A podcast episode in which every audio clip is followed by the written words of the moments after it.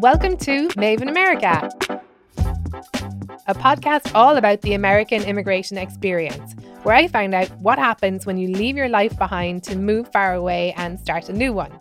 This show is usually immigration stories told by people who've lived them, but today's episode is different in a good way because it's our Thanksgiving special. I mean, what is more American than Thanksgiving? It's as American as an apple pie baked in the Grand Canyon. Thanksgiving is so American, it's waging six secret wars as we speak. If Thanksgiving was any more American, it would turn into a bald eagle, score a touchdown, and then, depending on your preferred strain of patriotism, maybe take a knee during the anthem. Take a tiny little bird knee. This year marks my third Thanksgiving in the US, and I'm determined to get it right. I mean, what even is it? I've got a bunch of people to explain it to me, including a comedian on a stage, an attorney on a bed, and a president on a phone. Here's what I know so far Thanksgiving is about family, I think. Like people spend the weekend with their families, and it gives them this convenient opportunity to start an argument with said family that they get to continue at a later holiday. I spent my first Thanksgiving watching football in Staten Island with my manager's family, and we each ate a whole pie. It was the best day of my life, apart from the football and being on Staten Island. Throughout this series, I'm going to have a lot of questions about this country. So, who do I turn to? Well, I ask an American in this section called Ask an American.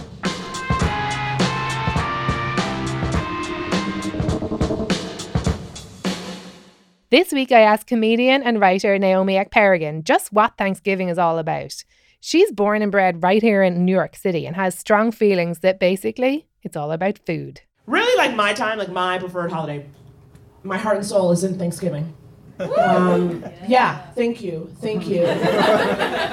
For me, it's like it's like the time of the, it's like that day, that time where everyone eats the way I do. You know, um, it's a great because Thanksgiving is the only time of the year where you and total strangers will just talk about food you're going to eat. You know what I mean? Like you don't normally just talk about like like the different ways you can make sweet potato sweet. You know, and you'll have like a 20 minute conversation about yams. And like for me personally, it is brown sugar, white sugar, butter, vanilla, nutmeg, and then you want to add a marshmallow crumble topping. And that's my best life. I call it Yamalo. and I love it. It is such a delicious thing. Um, I don't know. I think like we can't say that Thanksgiving is no big deal. Cause like think about this though. I, like Thanksgiving is so important. We get the day after Thanksgiving as a holiday. That's just government sanctioned digestion. You know what I'm saying? It was just like, we know you ain't gonna be able to move. Why don't you just stay home and let's stop bullshitting? You know? And that's what I love the most. Is that there's we don't need that Friday off. What have we done? What have we done? We ate too much. that was literally the whole thing. You know? I love it. I love it. It can be tough sometimes. Like I'm because I am very, you know, again, obviously this is my that's my holiday. It's my special time, Thanksgiving. So ever since I got with Jubu, we've had to split the holiday. One year his with his people, one year my I like black Thanksgiving. Okay, everything got a little too much salt in it. And it is flavorful. Okay? Then I go to white Thanksgiving, and there's so many damn bean casseroles. And it upsets me.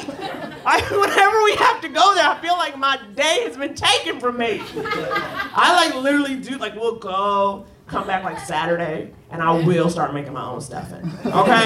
That's how I feel about it. If I have to go do Thanksgiving in Pennsylvania, I gotta come home to like stuffing with extra type 2 diabetes. yes, Naomi, I know exactly what you're saying. That was Ask an American, and that particular American will marry her Jubu Andy next year. Now, the purpose of the holiday is much clearer to me. It's all about eating too much food, even when you're not enjoying the food. And I can totally do that. I did it secretly for years. Amen.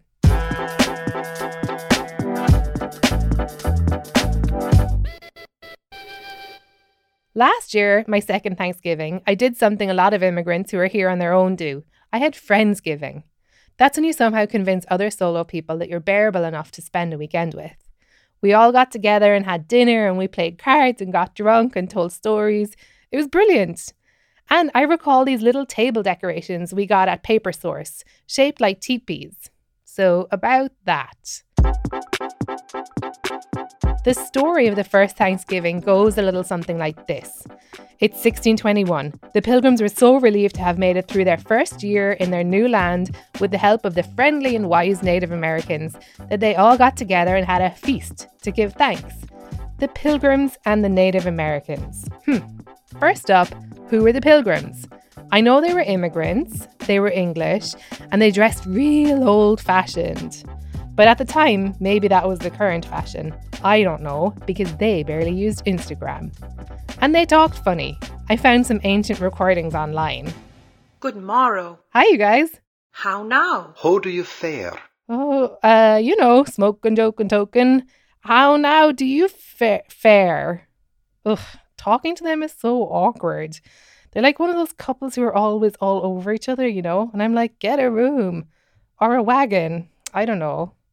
But yeah, they're weird. Instead of saying cat, they say Mauser. And instead of saying backwards, they say Ersi versi. And what became of the pilgrims? Well, simply put, they became white America and continue to celebrate Thanksgiving every year. Bigly. And what about the Native Americans? Who were they? I called up Jossie Ross. He's an attorney by trade, a storyteller by heart. He's from the Blackfeet Nation and lives on the Port Madison Indian Reservation near Seattle. Hi, Jossie. How are you? I'm incredible. How about yourself? Great. Thank you so much for talking to us. So, I've been researching um, the origins of this holiday. I have this like fuzzy idea, right? That it's something to do with the pilgrims and the Native Americans, like all having a feast, and the pilgrims saying thank you to the Native Americans, and everybody sort of helping each other out in the olden days. Well, I, it depends on who's telling the story, like most stories.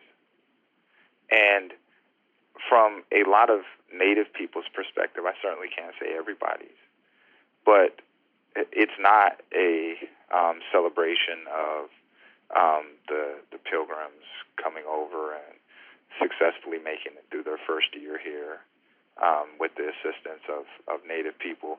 But instead, it's actually a harvest ritual that far predates um, pilgrims or you know any Europeans coming to this continent. Oh, we can eat another year. we have enough food to store for the oncoming winter, the cold season. And so it's that was when it was memorialized, I guess, and that's when people said, "Oh, I guess this is a thing because white people were doing it." Wait, what? I totally missed what Jossie said because I was dabbing. You know that new thing people are doing, like when you touch your arm to your forehead, right where your box braids start. Anyway, I asked him that time in 1621, the so-called first Thanksgiving in Massachusetts with the corn and the pilgrims and the party. Did that even happen, or did I get the whole thing arcy varsy? there actually is a, a level of some historical truth, truth. Like if we were doing a grade on the Thanksgiving myth, it would be kind of truthful. Like it would get two and a half stars out of five. Okay. It de- definitely wouldn't get five out of five No. because it doesn't tell nearly the complete story. And like most American stuff, it just doesn't tell the ugly parts. The ugly parts of the story being, I guess, pretty much everything the colonizers did after 1621. I think that there's certain people of of brown skinned people, I'm not going to say just native people, but who really resent Thanksgiving because the whole story's not told. And I think that's a completely reasonable thing. But for me, I'm not angry about it. But I do think it's a great jumping off point for real history, which is that there's a long and and and colorful history of of Europeans um, stepping into native concepts like democracy, like Thanksgiving, and then kind of dressing it up a little bit pretty, and then saying, "Well, this is something we figured out." When Jossie mentioned dressing things up a little bit pretty and claiming them, I remember those teepees on our table last year, and like the genius that I am, I brought them up. Yeah, that's horrible. I mean, that that kind of stuff is definitely disrespectful. So at this point, naturally, I climbed under the table and made a sound like this. Uh, no. But Jossie was so cool about it, and he took the time to explain. you know, because that that stuff is damaging, Mm-hmm. and and that's the opposite of trying to find out real history or trying to find out real context for history. From a native person's perspective, listen, I'm right now I'm laying in a hotel room with a huge TV screen and with in front of my my MacBook Pro uh, laptop. and and the the problem with images like that is they capture a particular time of of you know native people and keep us in that time period. That kind of stuff, Pocahontas Halloween costumes, paper teepees on a Thanksgiving table, these stereotypes and outdated tropes, it turns out they have consequences. Jossie told me that back in 1993, Donald Trump testified in front of Congress, making unfounded allegations that organized criminals were about to infiltrate casinos that just so happened to be run by the Mashantucket Pequot tribe in Connecticut. When he was testifying before Congress, he he was trying to delegitimize them their ability to have a tribally run casino. And he said in open session so that it was recorded, they're not Indians. They don't look like Indians. And not only do they not look like Indians to me, they don't look like Indians to other Indians. After the hearing, Donald Trump was asked what an Indian looks like.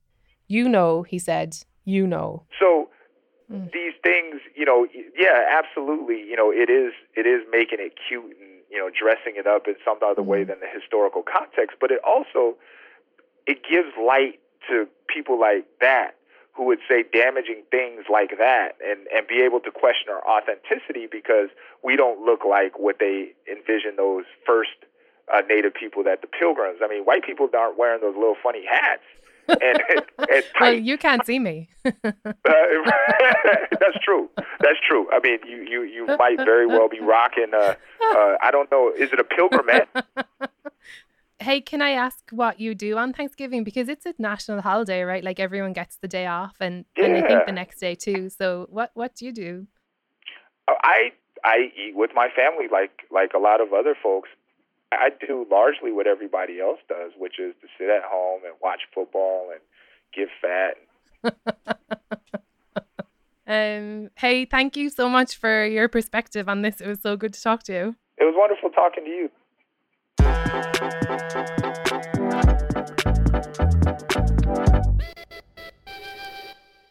I want to tell you about another Thanksgiving feast, one with a beautiful origin story, one that started in San Francisco's Chinatown 40 years ago. So, do you guys remember Rosalind Koo, the firecracker grandmother, community activist, and dream guest from our first episode?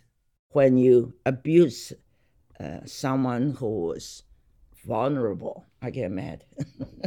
when I get mad, you don't want to come near me. One of the causes Roz advocates for is Self Help for the Elderly, an NGO that supports seniors in the San Francisco area. Through Roz, I learned about this amazing huge feast that happens in different locations around the city every Thanksgiving. I called up the president. On behalf of the Obama family, I want to wish you a very happy. No, Thank- not that president. This one. So I'm Anni Chung, and I'm the president and CEO of Self Help for the Elderly. And we're planning a very, very big traditional Thanksgiving lunch right on Thanksgiving Day for about 3,000 seniors. This tradition began 40 years ago with an experience that brought Anni to tears. You see, her home care workers reported that many of the seniors had told them that they were spending Thanksgiving with family, And that we don't need to worry about them. but she later discovered that they had spent the whole day sitting alone in their tiny rooms. They don't have any families to spend Thanksgiving with. I asked her why they would make that up. It goes back to a little bit cultural. For elderly to be taken care of by their families is a very big thing. And to have no families and no children inviting you over to spend Thanksgiving is not a good thing. So to save face or to not let us worry about them, then uh, these several seniors just made up the story and said that they have families taking them up. So, self help for the elderly became their family for Thanksgiving. But some of the seniors are too frail to leave their houses, so about 900 meals need to be brought to them all over the city. And finding parking in San Francisco, well, it's a nightmare. And we know that to deliver that many meals with you know volunteers' cars, uh, we're going to get a lot of uh, tickets and citations. Self help came up with a plan. So we invited our police uh, uh, volunteers to come and help us do home delivered meals. And then from that tradition, the firefighters come, the paramedics come, you know, the sheriffs come. And that was the end of their ticket problem. So now, pretty much on Thanksgiving Day, all of our peace officers from the various branches out to all of the neighborhoods. It's a great scene. a great scene indeed. Firefighters carving up turkeys, high school kids wrapping up plates, police cars zooming all over the city with sturdy seniors in the back, ready to jump out and deliver the dinners to their friends. You know, like police cars on the back that have no doors and the windows can't open, right? it's it's a it's a little bit of uh, alarming when you sit in the back. But if the volunteers have to go into a police car, then they have to.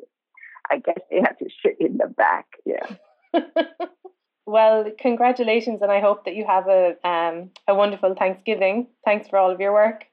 Yeah, I think it'll be great. we'll have a lot of fun.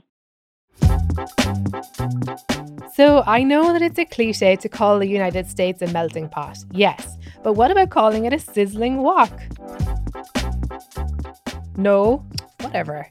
This year, I'm not going down the potato and marshmallow road, however soft and sweet and tempting that road might be. Instead, inspired by my time in the Chinese American community, I turned to Grace Young, the award winning cook and food writer. I visited her in her calm and pretty apartment in downtown New York. Hello, how are you? Yeah. I'm Maeve. Hi, nice to meet you. And she was preparing a Chinese Thanksgiving side to show us. It smells really nice in here. What? It smells really nice in here. okay. Under the watchful eye of two of the happiest cats I've ever met. Yeah, yeah. This is Henley. Can I like? Absolutely. Okay, He's okay, super good. friendly. Now, you know when someone is in love and they can't stop mentioning the person and talking about how great they are and how perfect they are for each other? Well, that's kind of how Grace is about her wok. You can do everything with it. Yeah. I always, you can see the wok is on the stove. I just keep it there. This morning I scrambled eggs. I Oh, use the wok. Yeah. Last night I had a steak. I cooked it in the wok. Um, I stir fry, you know, you'll see me stir frying now. It, you can steam, boil, poach, defat fry, pan fry, braise, um, smoke with it, stir fry. I even use it for uh, roasting in the oven. Oh really? Yeah, yeah. You have to cover the handles because mine has wooden handles, but I have more than one wok. I'm a wokaholic. Yeah. Let me apologize to those of you who don't enjoy puns, but I love them. And if Grace Young says she's a wokaholic, she's a wokaholic. And you know what? The first step is admitting you have a problem. How many woks do you have? Do you know? Uh, I will not divulge that. Can't. My, I think my husband would divorce me. But I have woks um, in the oven, in the kitchen cabinet, um, in my office, under the desk, and under the bed. Yeah. They're, It's not they're an, so big. Like yeah, it's not an easy. In my next lifetime, I'm going to collect chopsticks. When I explained that my mission was inspired by this week's guest, Roz Koo, Grace practically dropped her wok. Oh my God, Auntie Rosalind! No way! oh my God. Yeah. Oh my God. Mm-hmm. She, so she's part of my mother's generation, but she was like, she wasn't like all the rest of the Chinese moms and aunties. She was um, working early on when she came to America, which was very unusual. She's a maverick, and she's still working. I don't have any other aunties that are getting the vote out, and no, she's Yeah, she's I- one of a kind. She certainly is. If you missed the Roz episode, check your feed. Speaking of feed, sorry. Grace explained what she was making stir fried Brussels sprouts with shallots and sherry. The recipe's on our Facebook page. Just go to Maeve in America. Here's Grace's thinking behind this lighter than usual, greener than usual side dish. So the oven is always occupied, right? So it makes sense to actually do the vegetables in the wok. Mm-hmm. And the great thing is I can prep everything and go up there and have the vegetable stir fried in under five minutes. Also, Grace is super adamant about getting those inevitable extra Thanksgiving calories from delicious treats, not desertified vegetables. I think to myself, I'm not cutting back on the wine. Bring on the butter, the cream, the eggs, the chocolate, whatever. Uh-huh. Um, but why do we have to eat vegetables that are unnecessarily rich? Yeah, Naomi, why do we have to eat vegetables that are unnecessarily rich? And like for me personally, it is brown sugar, white sugar, butter, vanilla, nutmeg, and then you want to add a marshmallow crumble topping. Okay, so this is about a pound of Brussels sprouts, and I went to the farmer's market to get them yesterday. So these are just, these are actually the first Brussels sprouts I'm eating for the year. So you're just mm-hmm. trimming about an eighth of an inch mm-hmm. from the bottoms. And then where you've trimmed is a nice flat slice. Then I set them on that so that they're not rolling around. Mm-hmm. And then I make one quarter inch thick slices. So we add the garlic and the shallots. Mm-hmm. And do you hear that sizzle sound? That means that the wok is correctly preheated. You just want this to be fragrant. And now been about 30 seconds. I add all the Brussels sprouts. That was so quick. Yeah. Grace and her best friend, the wok, worked quickly, and before I knew it, I was presented with a super tasty bowl of stir fried sprouts. They're lovely. The cat is not interested in your Brussels sprouts. And you shouldn't be. After we ate, Grace showed me some cool old photos of her family, and we talked about food and what a huge part it plays in settling into your new home country. Grace told me about her parents and how they got along great in America, but they did miss some things, and other things were really hard for them. The one way they couldn't um, Americanize was with the food. Well, one time we went to Italy for a vacation, and by the 10th day or, you know, whatever, right before we were about to go back to um, San Francisco, we went for pizza, and my father said something like, hold the tomato sauce and hold the cheese. And I thought to myself, what's left, you know? and it, he was just so like uncomfortable and mm-hmm. ill at ease and and I remember after we landed in San Francisco and as the car pulled up to the driveway of our house my father turned to my mother and said start the rice oh Sorry. oh huggy Oh no. That was me standing on oh, Huggy. Yeah. I was laughing and I stepped back right onto his little paw, the poor little Mauser. I checked with Grace and she said he was totally fine. I'm thankful for that. I'm thankful for a lot this Thanksgiving. I have enough to eat, a full harvest from Shake Shack. I'm thankful I get to make this podcast and talk to people like Jossie and Anni and Grace. I'm thankful today for the cops in San Francisco volunteering their time and the native people in Seattle sharing their truth and the Chinese American seniors looking out for each other and black girls and Jewish boys falling in love and arguing over sweet potato pie. Family, food, gratitude, I don't know. Thanksgiving has a messy history, but it's somehow unifying, managing to be beautifully hopeful and desperately old school at the same time. Kind of like this country of ours, where I'm thankful to live.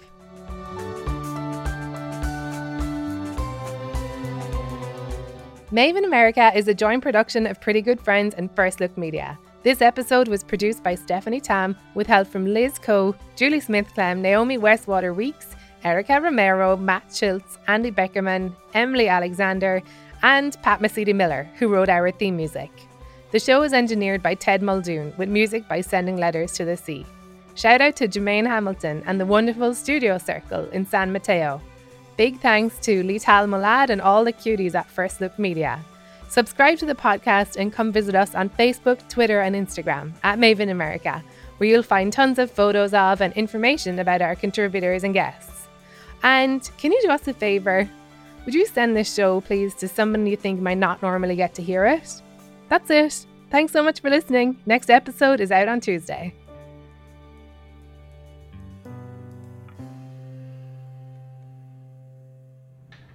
The almonds are great with them. So the recipe actually calls for pine nuts or slivered almonds. Mm-hmm. Oh, thank you, Grace. These are lovely. Sorry, I hate when people are like chewing in the mic.